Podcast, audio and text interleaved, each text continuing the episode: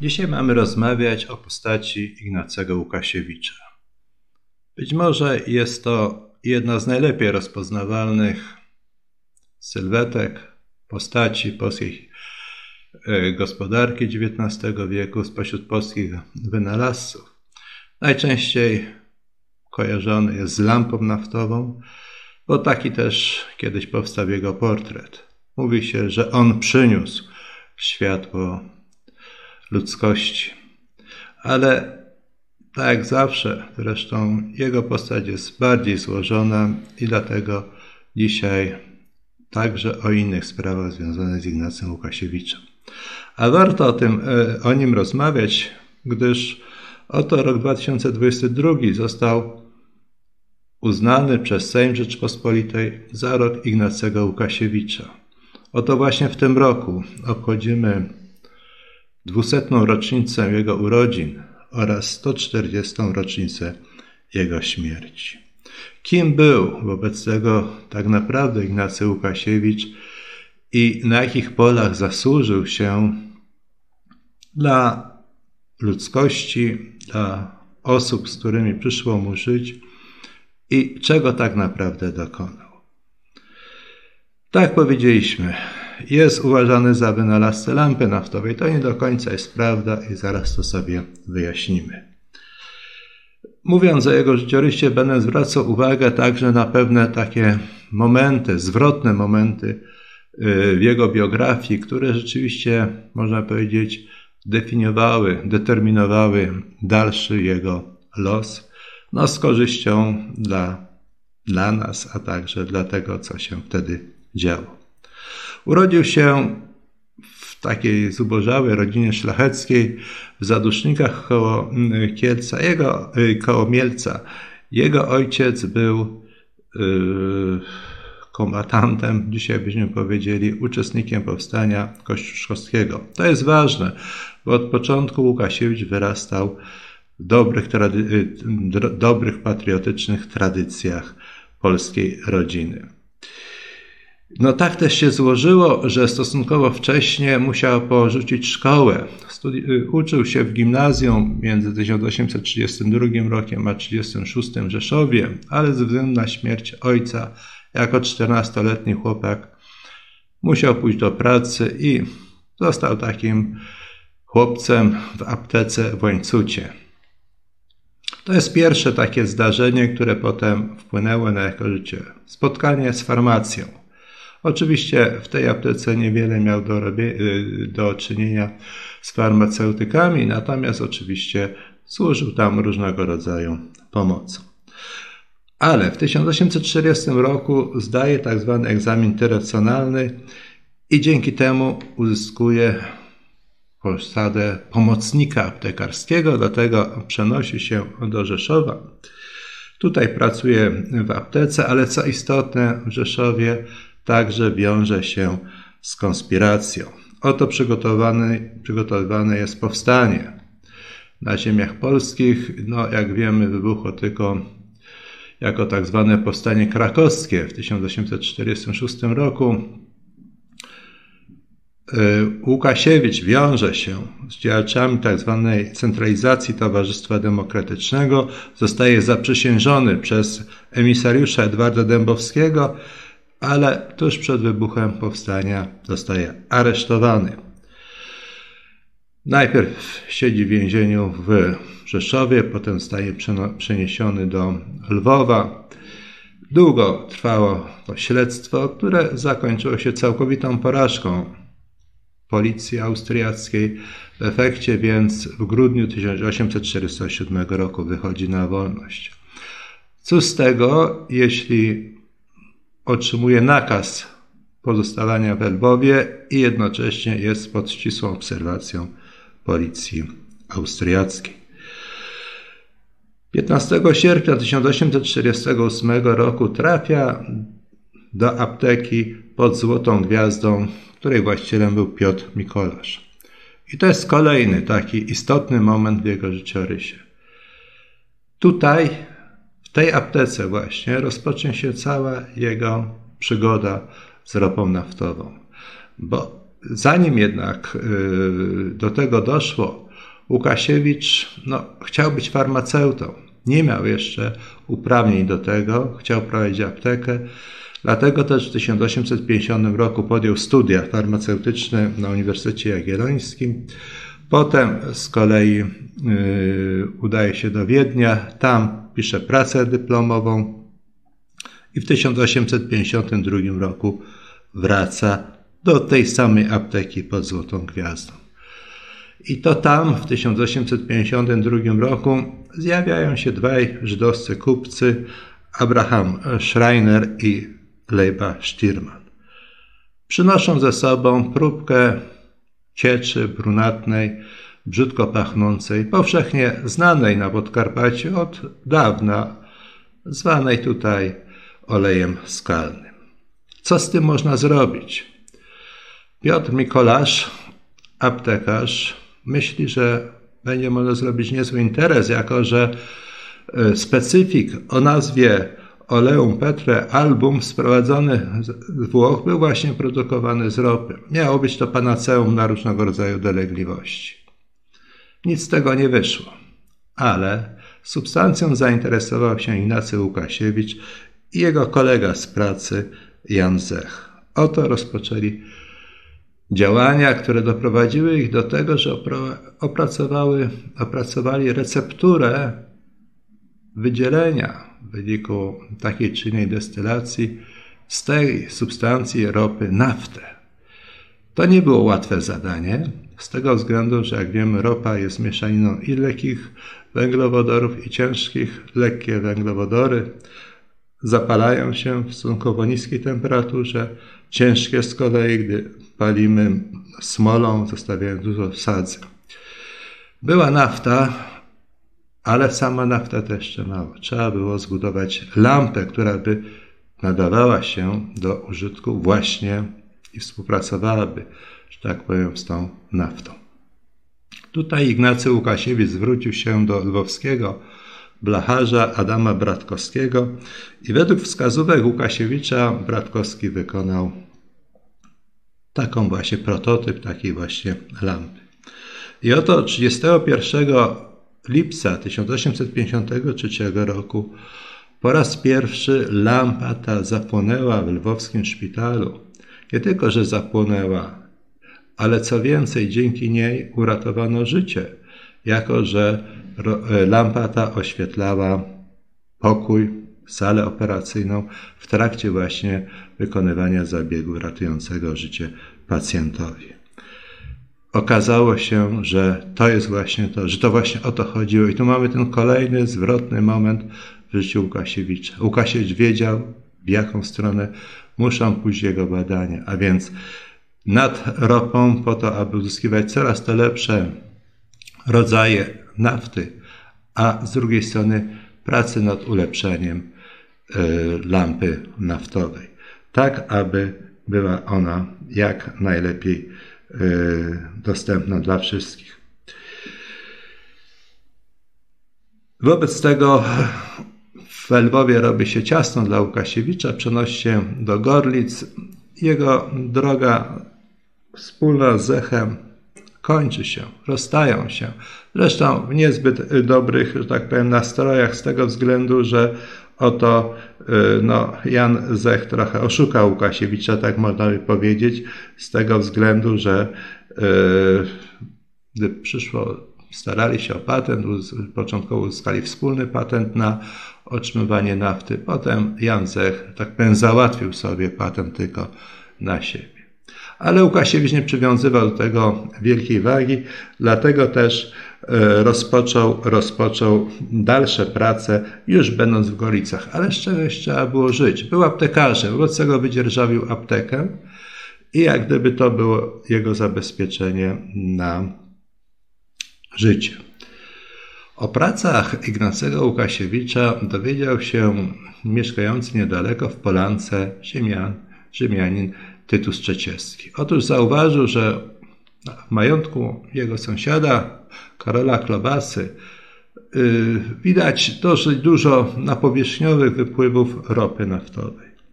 Wobec tego zwrócił się do Ignacego z propozycją współpracy. Oto pójdą do Klobasy, poproszą go o wydzierżawienie terenu, gdzie będą eksploatować ropę, a Łukasiewicz będzie zajmował się sprzedażą tej ropy, a może także i przeróbką. No i tutaj właśnie y, Łukasiewicz po pewnej chwili zastanowienia podjął to wyzwanie. Co więcej, stwierdził, że rzeczywiście samo wydobywanie ropy to jeszcze za mało. Trzeba zbudować rafinerię, aby sprzedawać naftę, bo to się bardziej opłaca. Taką destylarnię, jak to wtedy mówiono, zbudowano w Ulaszowicach pod Jasłem. Dzisiaj to jest prawdopodobnie Jasło. Wszystko było bardzo obiecujące, ale do pewnego momentu. Otóż 1859-1860 nastąpił kryzys.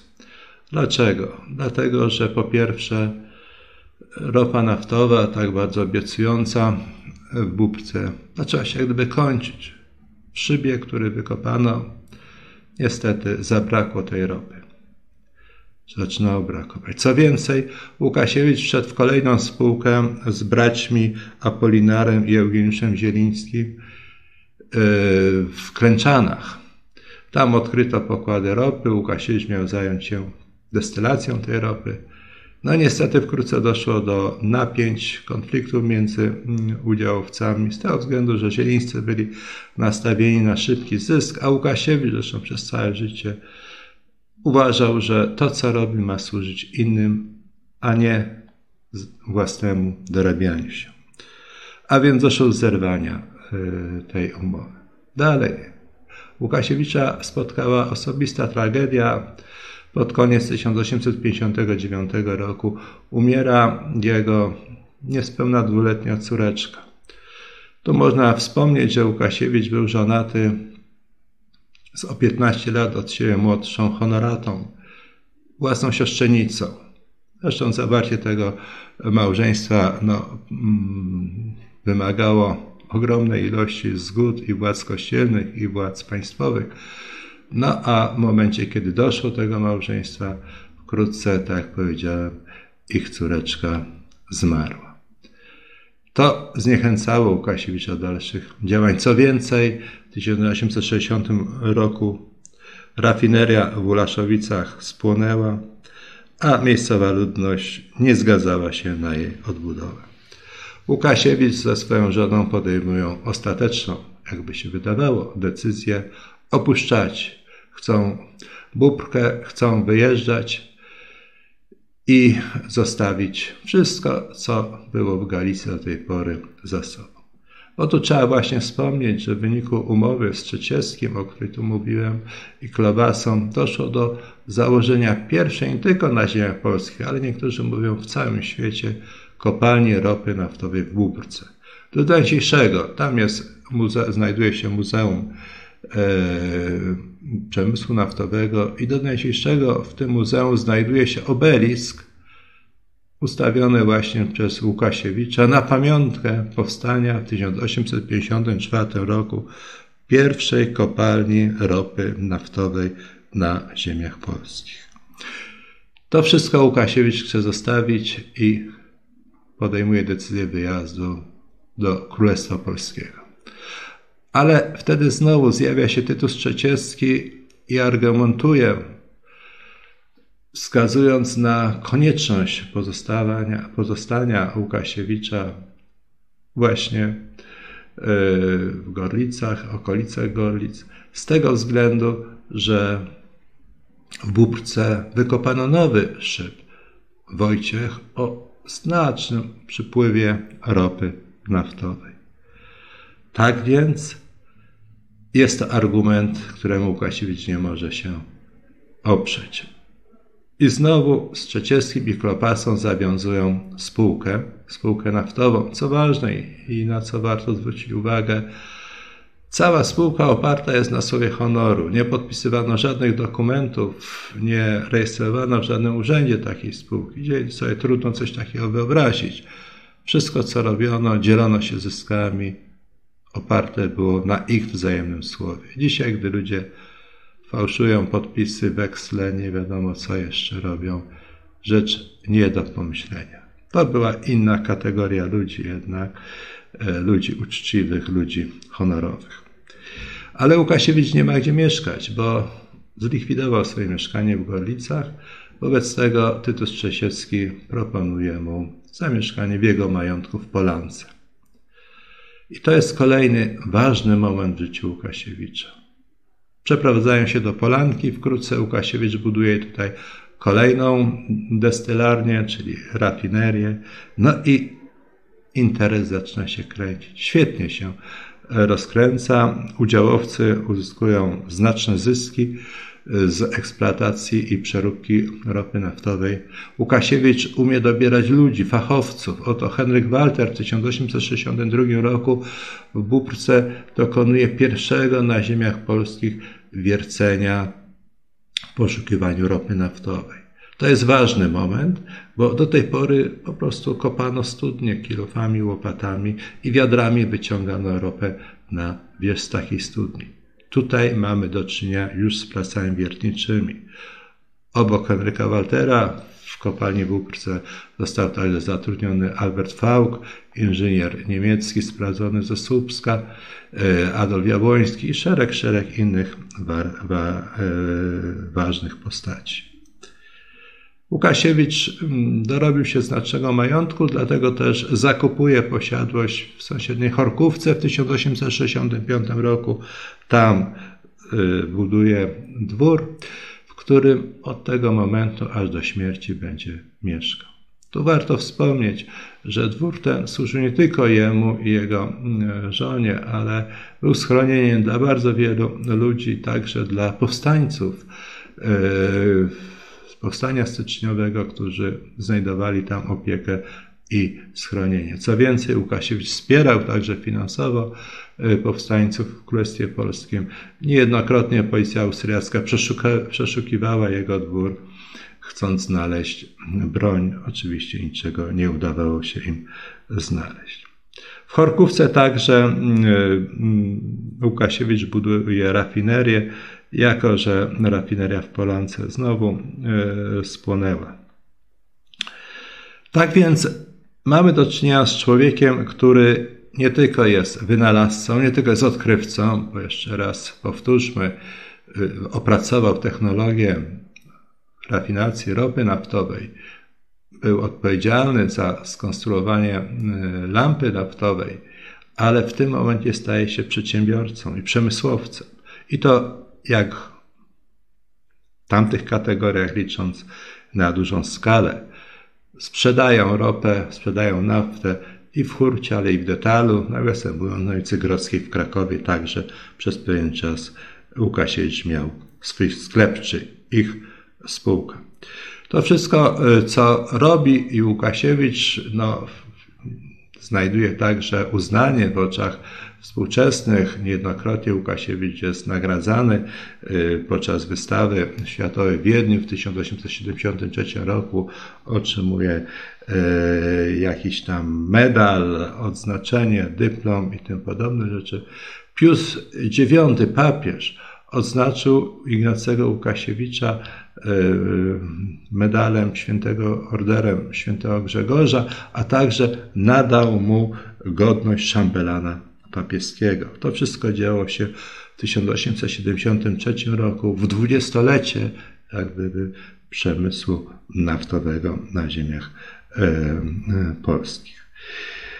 Nie ogranicza się tylko do takiej działalności. Wie, że trzeba wspierać przemysł naftowy także w działaniach organizacyjnych.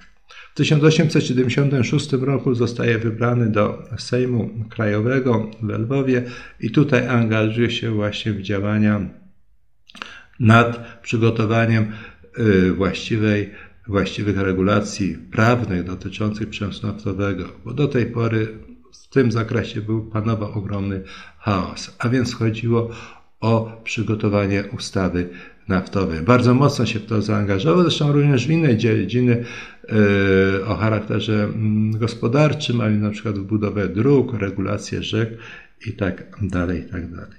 Z drugiej strony także włącza się mm, w przygotowanie y, Kongresu Naftowego w Lwowie. Taki pierwszy kongres zostaje zorganizowany w 1877 roku i to w efekcie doprowadza do tego i te działania Łukasiewicza, ale także oczywiście jego mm, kolegów, przemysłowców naftowych, do powstania w 1880 roku Krajowego Towarzystwa Naftowego.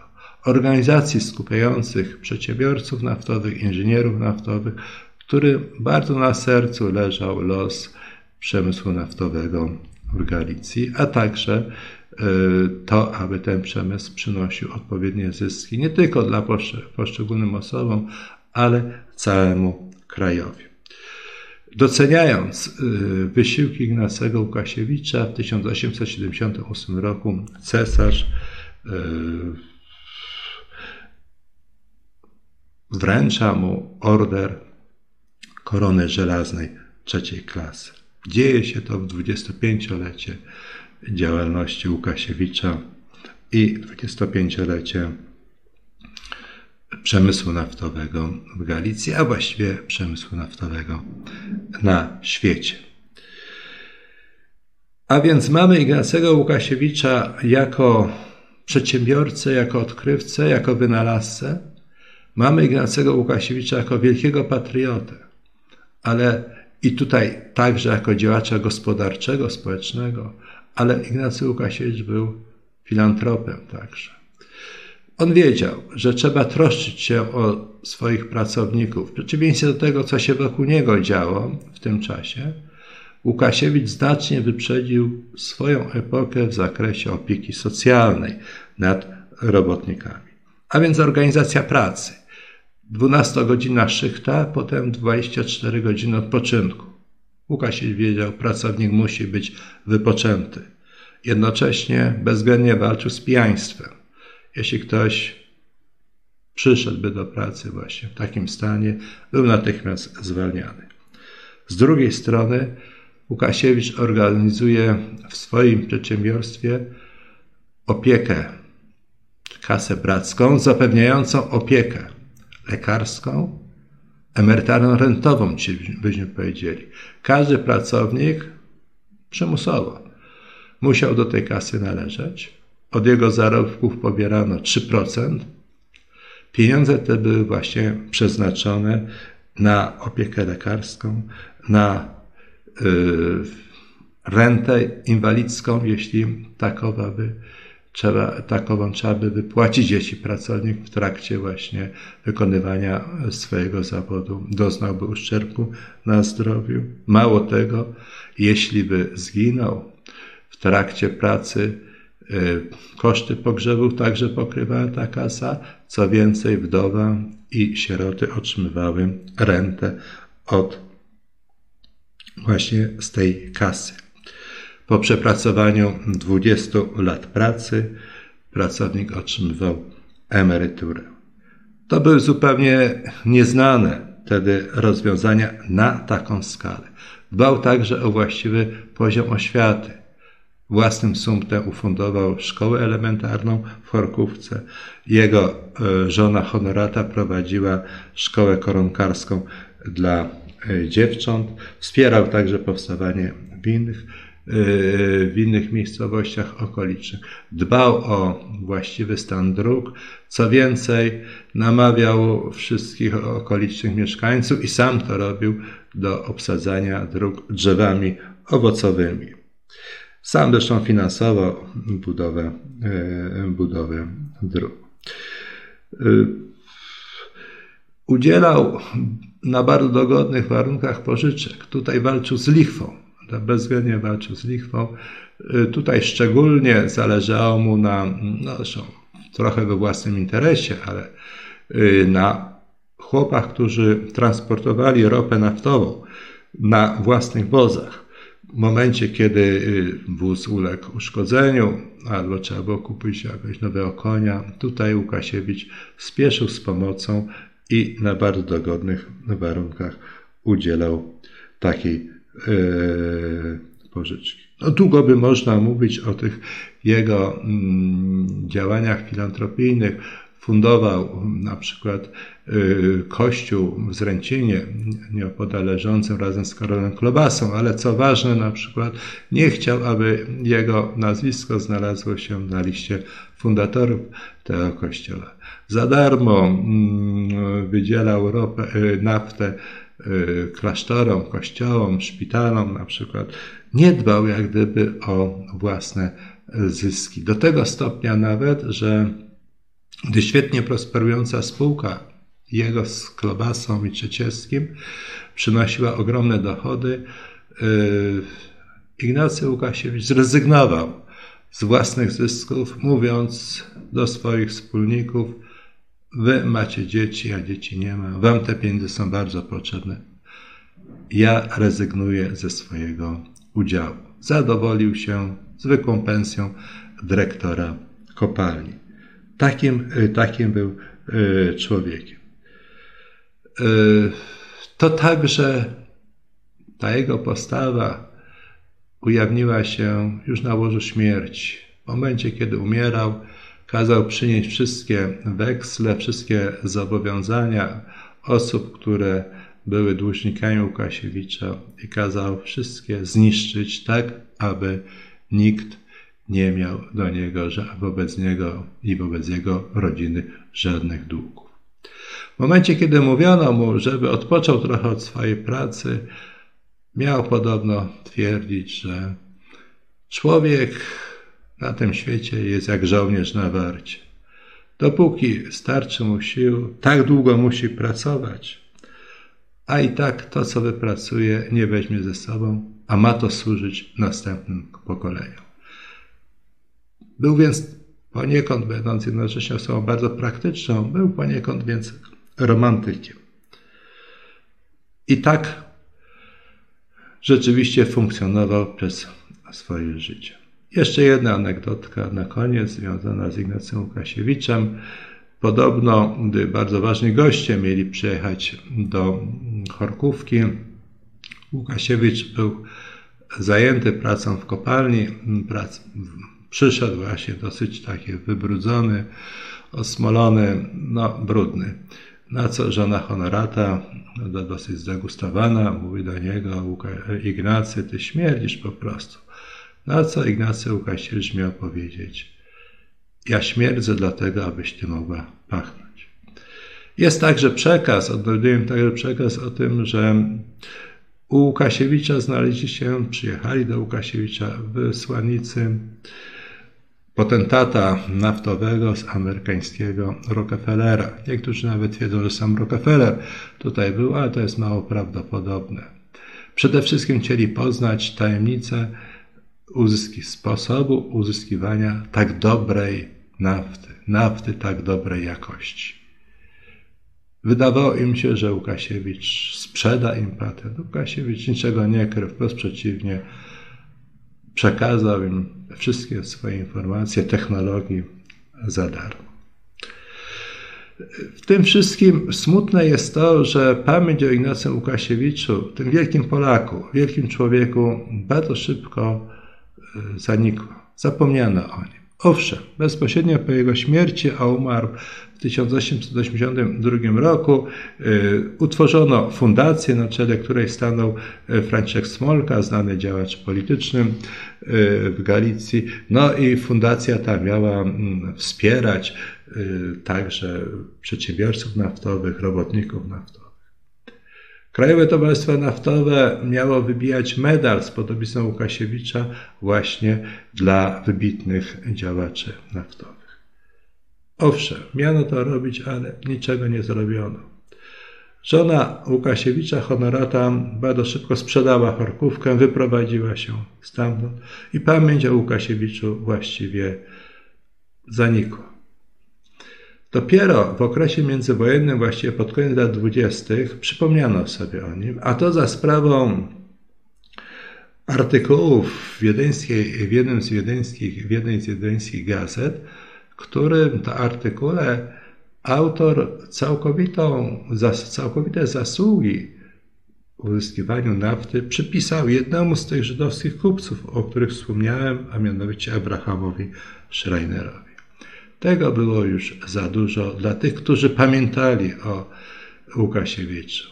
Wtedy to Ludwik Tomanek jako pierwszy właściwie napisał pracę poświęconą właśnie Łukasiewiczowi i pokazującą jego rzeczywiste zasługi. Na początku lat 30. sam prezydent Ignacy Mościcki e, wmurował kamień węgielny pod pomnik Ignacego Łukasiewicza. Dopiero po II wojnie światowej zaczęto przywracać pamięć o tym wielkim Polaku. I jak powiedziałem, dzisiaj mamy rok Ignacego Łukasiewicza, człowieka, o którym tak wspomniałem już tu wielokrotnie, trzeba pamiętać, bo był i wynalazcą, i odkrywcą, i wybitnym przedsiębiorcą, ale przecież był patriotą, człowiekiem, który dla ojczyzny by wszystko zrobił. Był działaczem gospodarczym, działaczem społecznym, wielkim filantropem i przede wszystkim był bardzo dobrym człowiekiem.